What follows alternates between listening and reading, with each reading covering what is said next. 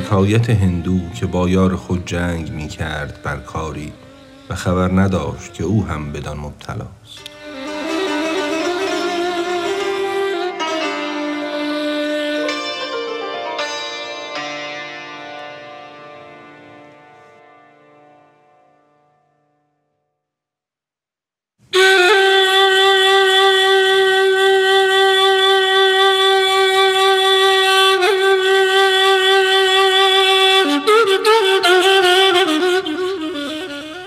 چهار هندو در یکی مسجد شدند بهر طاعت راکع و ساجد شدند.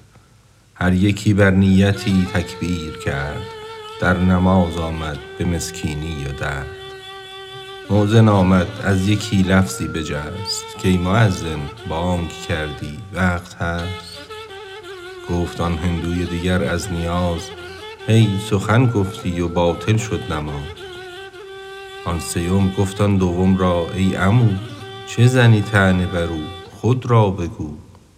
آن چهارم گفت حمدالله که من در نیفتادم به چه چون آن سه تن. پس نماز هر چهاران شد تباه. عیب گویان بیشتر گم کرده راه ای خنک جانی که عیب خویش دید هر که عیبی گفت آن بر خود خرید.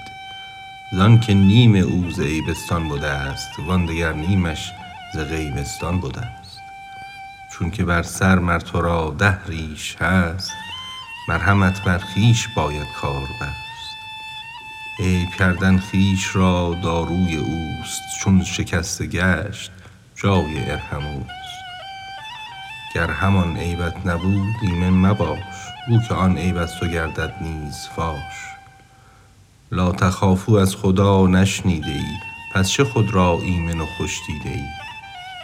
سال ها ابلیس نیکو نام زیست گشت رسوا بین که او را نام چیست.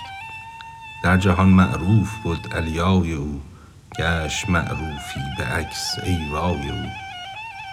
تا نه ای ایمن تو معروفی مجو رو بشو از خوف پس بنمای رو.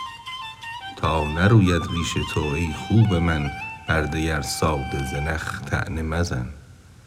این نگر که مبتلا شد جان او در چهی افتاد تا شد پند تو. تو نیفتادی که باشی پند او زهر او نوشید تو خور قند او.